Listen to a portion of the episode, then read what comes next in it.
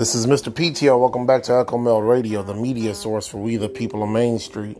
Today's date is November 5th, 2020. Before we get started with today's episode, make sure that you follow the podcast on Twitter, Facebook, and Snapchat. Also, hit me up in my email, echomailradio at gmail.com for any podcast requests or questions. To support the independent news media, which is Echo Mel Radio, you can do that a number of ways. You can do it through the Cash App at dollar sign Echo Mel Radio. You can also subscribe monthly through anchor.fm forward slash Echo Mel Radio forward slash support for a $1 a month subscription. If you cannot do that at this time, I definitely understand with all of the things that are going on. Just make sure that you get this content out to your family, friends, neighbors, colleagues, and church members. Today's title of the podcast would be So You Think We Can Count. Well, like I said, today's what, November 5th. Election day has come has come and gone and people are still waiting for the results. As of the making of this episode, Fox News has Biden up 264 to Trump 214. The magic number we're all waiting for is, of course, 270. The race is a lot closer than what the mainstream media had led you to believe. People of the alternative media told you this exact thing would happen, and a call for voter fraud would be almost a given. In my opinion, this actually worked out perfectly. Why? Well, it just wouldn't be 2020 if it wasn't a little stank on it. The year of 2020 will be remembered as the year of extra whether things were bad or good, it just always seemed to go the extra mile. Speaking of the extra mile, polls projections have been kind of crazy. You actually had some what some polls that were saying Biden was going to be up as much as what a 17 point lead on a national scale, and yet that wasn't even close. If you were as bad at your job as the pollsters are at doing theirs, you would have been fired by now. One thing we should all agree on is that Trump won't be going anywhere for a while. Even if he loses the White House, he still will be lurking around in the shadows, maybe like a shadow president, where people will react to his his tweets. Because I'm sure the mainstream media will not stop looking at his tweets and nor would his supporters. Mental chaos of this election has caused bitterness, anger, fear, and this prolonged waiting will make it worse for the mentally and spiritually weak. News medias over the next, I would say, few days or even possible weeks to give an answer or a winner will drive some people flat crazy. For you, fam, now is the time to, you know, I guess this is, let's just make time of the essence while others are distracted. Keep making your moves to better your situation. Too many people are waiting on this election result to figure out what it is that they want to do. Now, there has been a wave of excuses brought brought to me about why certain things can't or won't get done under either candidate. No matter who wins, we must we must get through it, and you know we just can't allow uh, whoever wins this election to dictate our success or failures of our lives. Mental gymnastics will increase as stress about the election will continue. One thing I've seen was this uh was that I think what was it? What's today? Thursday. Actually, on election night and and I think Wednesday as well, there was yet again another round of toilet paper crisis reloaded. Now, this wasn't in every store that I went to, but there are some of your bigger grocery stores in my area that are now starting to struggle on toilet paper yet again. And now I've even heard of other cities as well having some issues with this toilet paper being on the shelves. I don't know what it is with 2020 and toilet paper. Everybody's fascination, like, oh, you know, coronavirus, uh, get toilet paper. Earthquake, get toilet paper. Tornado, get toilet paper. Hurricane, get toilet paper. Now, political turmoil or whatever they want to call this, I'm gonna just call it political turmoil. Hey, get toilet paper. Now, three of those five things I said, yeah, okay, I would understand why you would get toilet paper for, but for whatever reason, that's just the commodity of 2020. What I will say, whether you get a Biden or Trump win, because it is possible that he still could pull it off, get food and staples no matter who wins you will need these things to live as comfortably as possible. So get your toilet paper and any other staples. Definitely, you uh, women that use feminine products, you had definitely better go get that stuff. But speaking of comfort, um, right quick, let me something I found kind of interesting happened.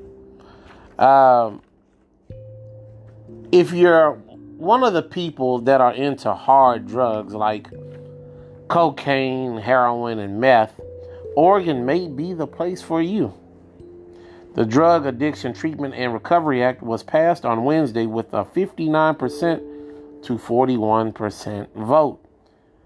Now, only small amounts are, will be legal to have in your possession, with the criminal penalties, if, I guess, if you go over this, will just be $100.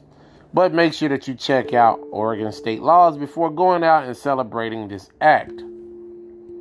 For those of you that are on psychedelic mushrooms, those have now been decriminalized in DC. And legalized recreational marijuana is now in effect in Arizona, New Jersey, South Dakota, and Montana.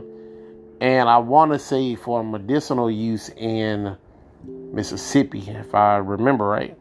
But again, for those of you that are into those things, I don't know why you would be into those, but if you are, check out those state laws before you just go out and be like, yeah, I'm going to do what I want because it's legal, because you may fall into another loophole trap. Now, most of the country had no idea that any of this stuff has probably even happened because everybody's focused on the protesting of these votes. Laws have been passed as the majority, like I said, have focused on just who's going to become president. So, moral of the story. Let's go ahead and make this a little short. Actually, no, we're right on time. Moral of the story, Main Street. I think that this situation of all of this claims to voter fraud or mail-in ballots. You have um, who was it? Georgia. This was their first time using mail-in ballots in 20 years. Now, credit some people say, "Oh, well, COVID forced it or whatever." Um, you have what Arizona that's having this stink with the whole sharpies being used on ballots and you have all kind of foolishness going on with the with these mail-in and paper ballots.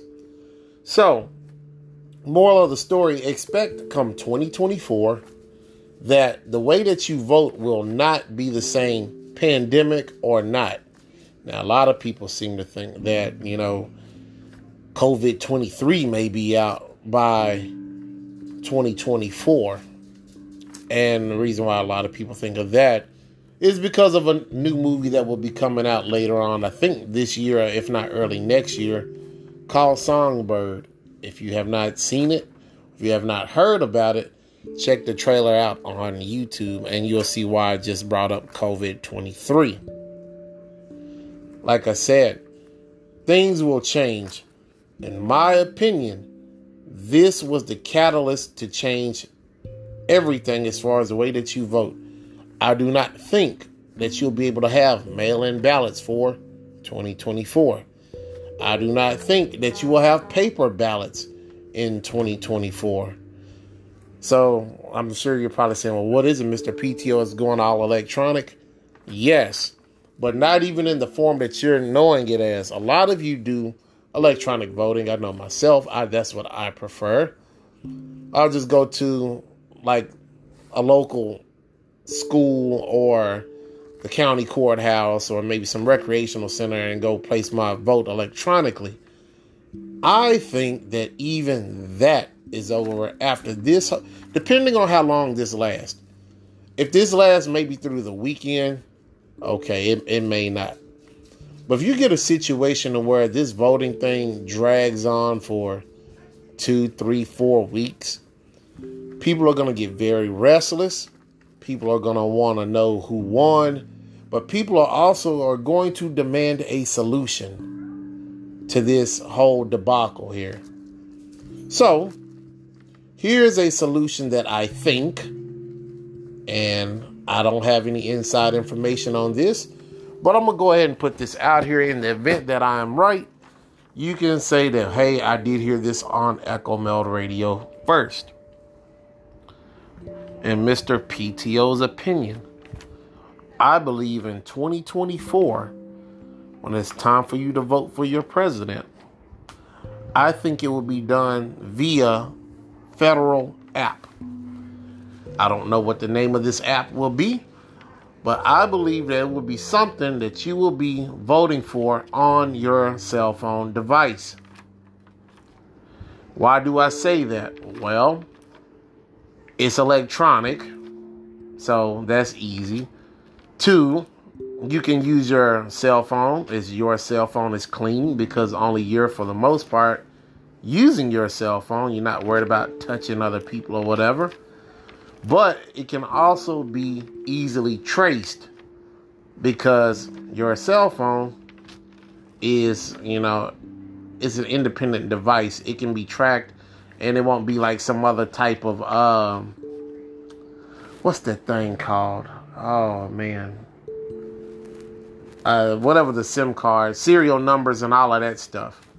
Everybody has a different serial number, a model type, whatever they'll be able to track who has voted for who and say, okay, this person from this city and state voted for this candidate.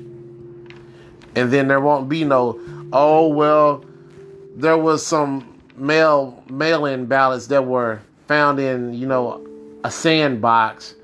There wasn't found there wasn't some uh, mail in votes found in uh, a local cafeteria under, you know, a couple sticks of butter. Oh, the the paper ballots, there there was sharpies used instead of ink pens. You ain't got to worry about none of that. The easiest solution that I see to any of this will be via a federal app that will probably even come standard on your phone, kind of like Facebook or Twitter. Anytime you buy a phone, in most cases, or Google, one of those three apps, if not all three, come standard on your phone. I almost want to say come, mm, I would say for sure 2023, you will have some type of federal app that you will be able to place your votes in. And there's no worries about social distancing.